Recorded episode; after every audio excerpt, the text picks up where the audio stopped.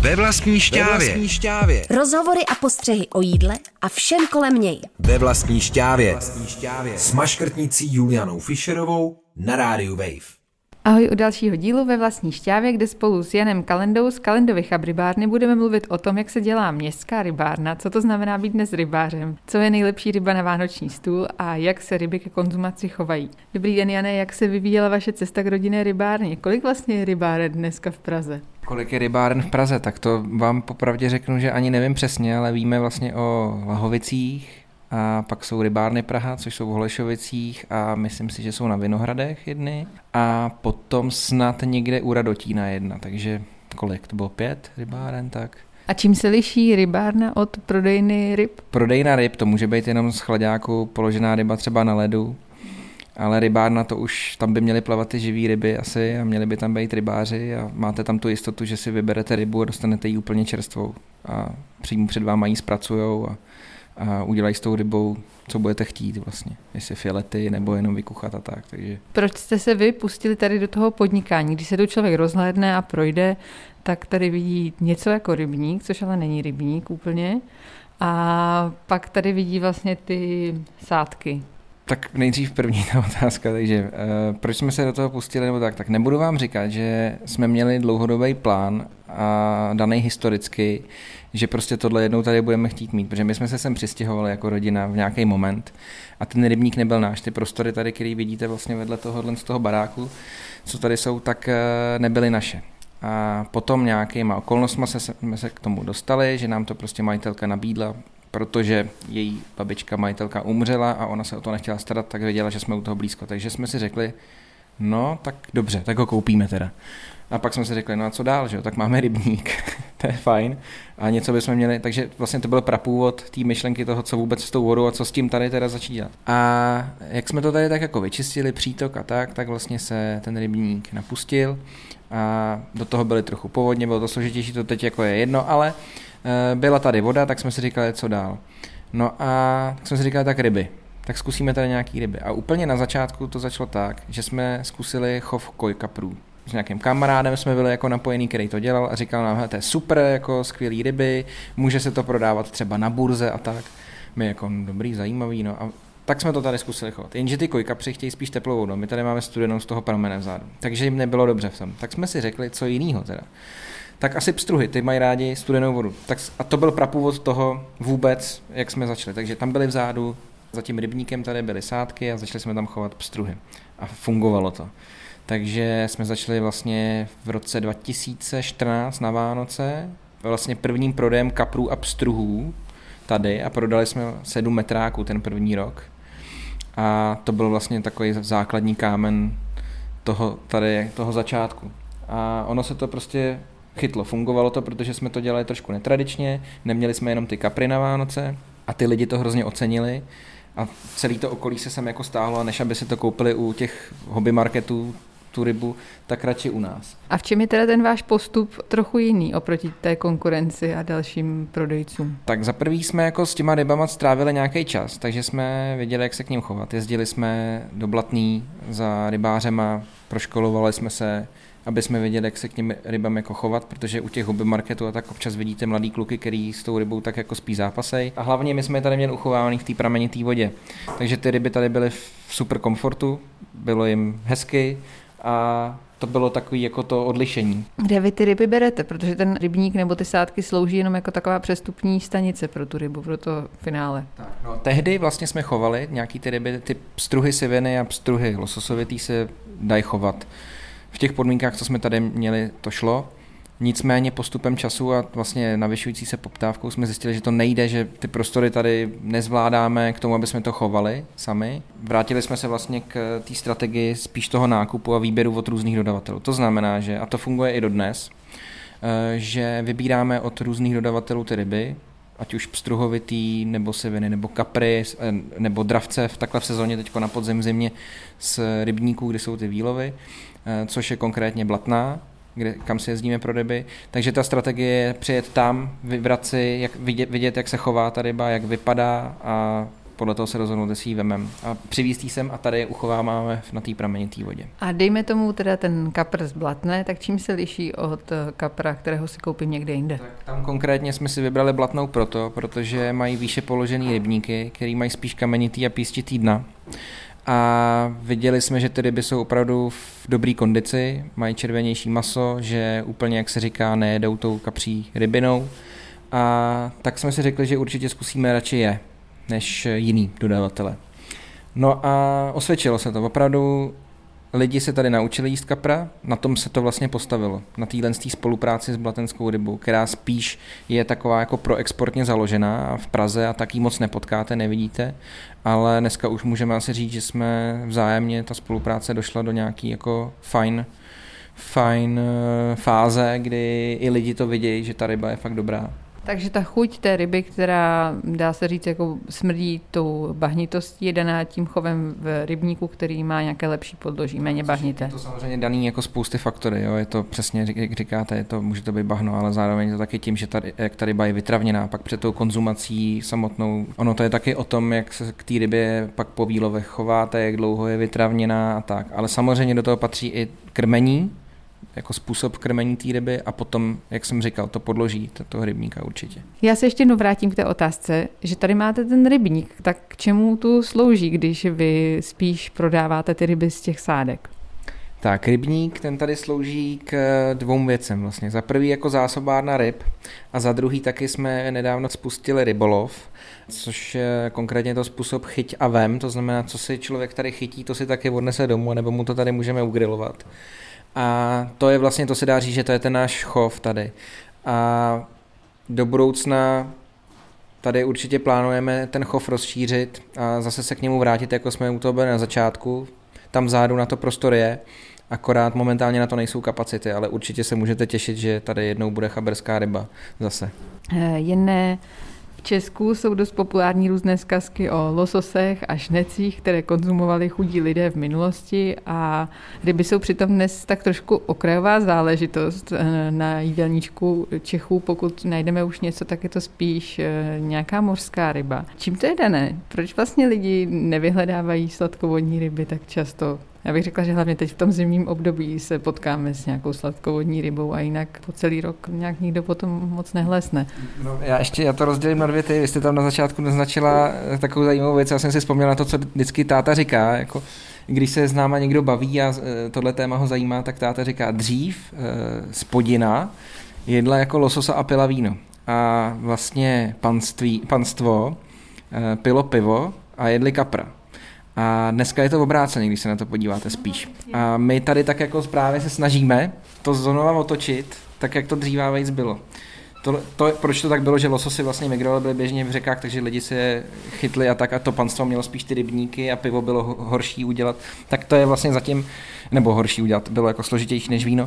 Takže to je nějaká historie a my se to snažíme trošičku otočit, takže dneska tady vidíte, že jako uh, děláme hlavně kapra, dáváme tady k tomu pivo. A teď k té druhé otázce, uh, kdy jste říkala, proč lidi nejedí tak sladkovodní ryby, tak to je těžká otázka. My už jsme nad tím jako přemýšleli hodně, ale dneska prostě, jak je ten trh propojený a vozí se sem mořské ryby už nějakou dobu, tak lidi radši upřednostňují je. A myslím si, že jeden z hlavních důvodů je, že ty ryby jsou nějak zpracované a dost často tam nejsou kosti a ty lidi to chtějí jíst jako pohodlně. Hlavní důvod, co si myslím já teda, je to subjektivní, je proč lidi nejedí ryby, že tam jsou kosti a to jim vadí. A je to obtěžuje a nechtějí tím trávit čas tak eh, my dneska to se snažíme všechny ty produkty, které tady děláme, dělat bez kostí. Co to jde teda? Samozřejmě, jak vás to jako pustí, když si někdo chce nechat udělat celýho pstruha grilovaného, tak tam ty kosti prostě jsou, ale zase to jde krásně vyndat ta páteř. Takže to je asi jako jeden z hlavních důvodů, ale my si myslíme, že správná cesta je, že by se měly jíst ty lokální suroviny, takže Češi by měli jíst sladkovodní ryby, eh, Francouzi, který mají moře, by měli jíst mořské ryby, protože tam mají nejblíž vylovy, ta cesta k tomu zákazníkovi je nejbližší a to si myslíme, že, že je nějakým způsobem správně. A nehraje určitou roli právě i ta cena, protože když si člověk ve středověku teoreticky mohl vylovit eh, lososa a teď si může vybrat, jestli si koupí tresku za dvě stovky kilo nebo, co já vím, sumce za 400 nebo 500 korun, tak se taky rozhoduje jinak.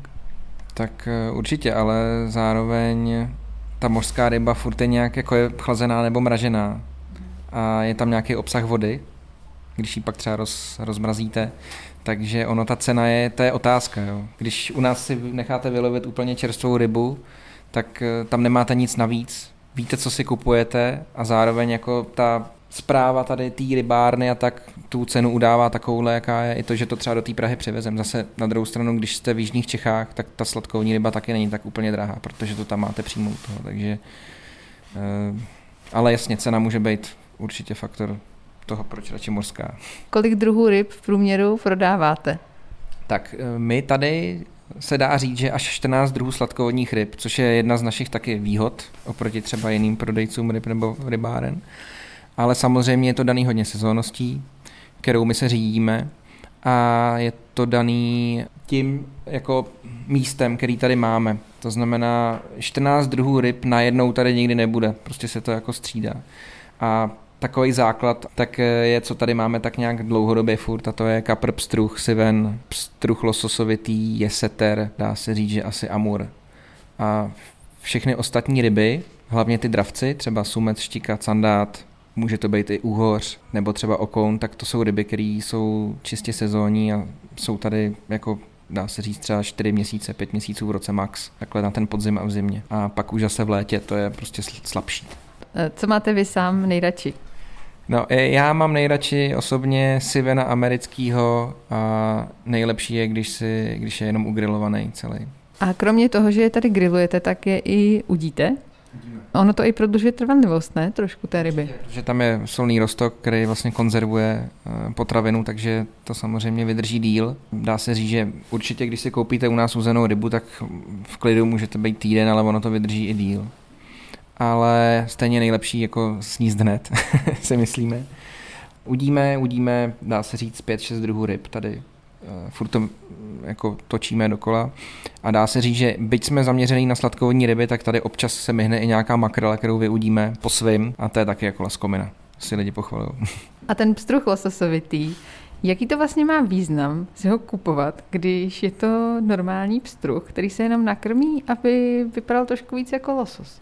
Tak, tohle téma jsme řešili úmorně s panem Honzou Tunou z Adost, když tady byli s náma natáčet. A vlastně pstruh lososový, nebo lososovitý, to je jedno, je spíš obchodní název, který však je schválený zákonem. Vlastně není to nic jiného, než že ta ryba, ten pstruh duhový od nějaký doby je chovaný trochu jiným způsobem a trochu jiným krmivem. Hlavní rozdíl tam je, že obsahuje astaxantin, což je přírodní beta-karoten, barvivo, který právě udává té rybě tuhle tu barvu. A mimo jiné je to vlastně jeden z nejlepších antioxidantů vůbec protilolický. A obsahuje ho v přírodě normálně schránky korýšů, který jedí lososy nebo tyhle ty lososovité ryby. Akorát prostě tyhle ryby se chovají intenzivně, aby se utěšila poptávka. To znamená, že nemůžete jim házet uh, hromady korýšů, ale prostě to se musí dělat touhle cestou.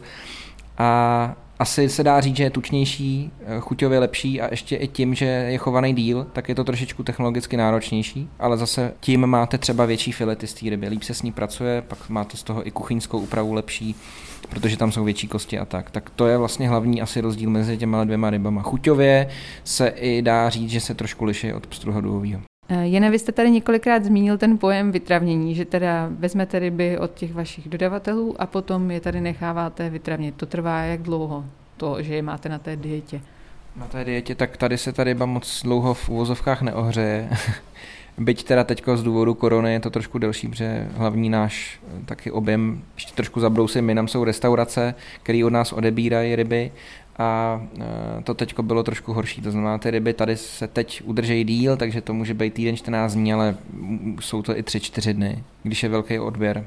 Ten pobyt, čím je delší, tím je to pro nás jako obchodníka v tu chvíli dá se říct horší, ale nám to nevadí, protože my prostě víme, že to je dobře, že ten proces, jak takhle probíhá, je správně a oni jsou jenom lepší a lepší ty ryby.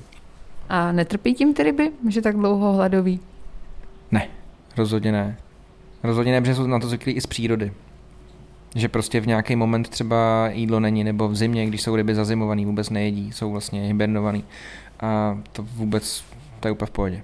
Vzhledem k aktuálnímu období eh, těch vánočních svátků, kdy eh, probíhá na ulicích eh, kapří apokalypsa, tak je na snadě otázka i toho, jestli může být ten prodej vánočních ryb nebo hlavně těch kaprů nějakým způsobem etický, když samozřejmě pomeneme to, že samozřejmě ta ryba umře, tak čím se může lišit ten prodej? Vy už jste na to trochu narazil tím, že ti, jak říkáte, kluci neumí s tou rybou pracovat. Přesně tak, je to jako několik věcí. A ty podmínky vlastně zpracování vánočního prodeje kaprů jsou daný zákonem zase, jsou daný eh, vlastně veterinární zprávou a což je vlastně, jaký by měl být průtok vody, že by měla být okysličina, že by se ty ryby neměly mačkat na sobě a tak.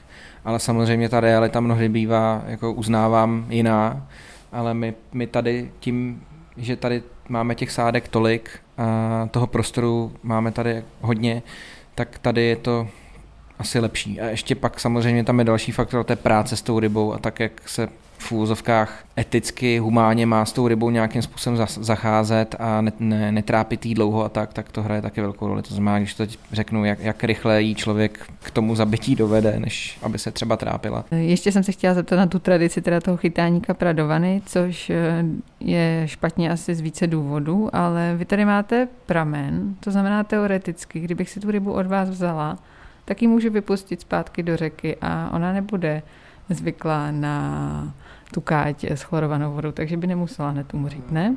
Je to tak jako z 50% máte pravdu. Protože samozřejmě ta voda hraje velkou roli, chlor hraje velkou roli kvůli žábrám a tomu, jak ta ryba dýchá a na co je zvyklá, ale samozřejmě tam je taky ten, ta další věc a to je to, že ty ryby jsou vytravněný a jsou lehce bez energie. Oni si myslí, že, že se budou zazimovávat a tak, takže když je pak pustíte do třeba řeky, kde plyne rychle voda a tak, tak ta ryba to prostě nemusí dát, protože ona už si myslí, že něco se děje, že se třeba připravuje na zimu nebo tak, energetický příjem je prostě nízký. My to nedoporučujeme. Určitě jako dá se říct, že asi by ten náš kapr přežil, ale to je takový zbytečný dohad asi. Co vy sám jíte na Vánoce? Jíte kapra? A jak teda máme ideálně upravit rybu, kterou si koupíme? A co si vlastně máme koupit? Co je podle vás fakt jako nejlepší, kromě toho sivena amerického? Tak, sivena já na Vánoce nejím. Máme rybárnu, jak se říká, kovářova kobela chodí bosa. Čímž nechci říct, že eh, nejíme ryby, ale samozřejmě bys, vždycky si říkáme, měli, by, měli bychom jako jíst častěji určitě. A teďko jako, když jsou Vánoce, tak samozřejmě každý rok přemýšlíme, jakou si vezmeme a spíš bych řekl, že to střídáme. Minulý rok jsme zkusili Candáta, před minulý rok jsme měli Amura a Amura hodně doporučuji, protože to je hodně podobný kaprovi, ale je tam, je tam vlastně bílý masíčko, takový filátka a chuťově hodně dobrý. A cenově bych řekl, eh, vlastně to je jenom o trošičku dražší než kapr, takže pokud někdo chce trošku experimentovat nebo zkusit něco jiného než kapra, tak doporučuji Amura na začátek. A úprava? Stejná, obalovaný. S bramborovým salátem. Zásadně řízek. Kolik teda vy sám sníte ryb za rok? Tak eh, dá se říct, že asi jednou za 14 dní, možná jednou za týden jíme rybu. A tím, že možná častěji, protože zase taky tím, že pracujeme tady a střídáme se jako mladý, eh, tady na bistru vlastně, tak eh, k té rybě vždycky tak nějak přijdeme, takže vždycky ochutnáme tuhle uzenou nebo tak rybí salát a tak, takže dá se říct, že asi častěji než průměr české společnosti, ale taky ne tak moc jako Finové nebo Japonci. A proč jich nejte víc? Protože tam musí být jaký místo občas na nějaký kuře, vepře, krutu a salát. Tak děkuji moc za rozhovor. V dnešním díle jsem mluvila s Janem Kalendou o chovu ryb i o tom, jak upravit různé typy sladkovodních ryb. Celý díl si můžete stáhnout také na stránkách Rádia Wave nebo poslechnout aplikaci Můj rozhlas a já se na vás těším zase v příštím díle ve vlastní šťávě s Julianou Fischerovou. Ve vlastní šťávě. Ve vlastní šťávě. To jsou rozhovory a postřehy o jídle a všem kolem něj. Ve vlastní šťávě. Ve vlastní šťávě. Přihlas se k odběru podcastu na wave.cz lomeno podcasty a poslouchej šťávu kdykoliv a kdekoliv. U plotny i ve špajzu.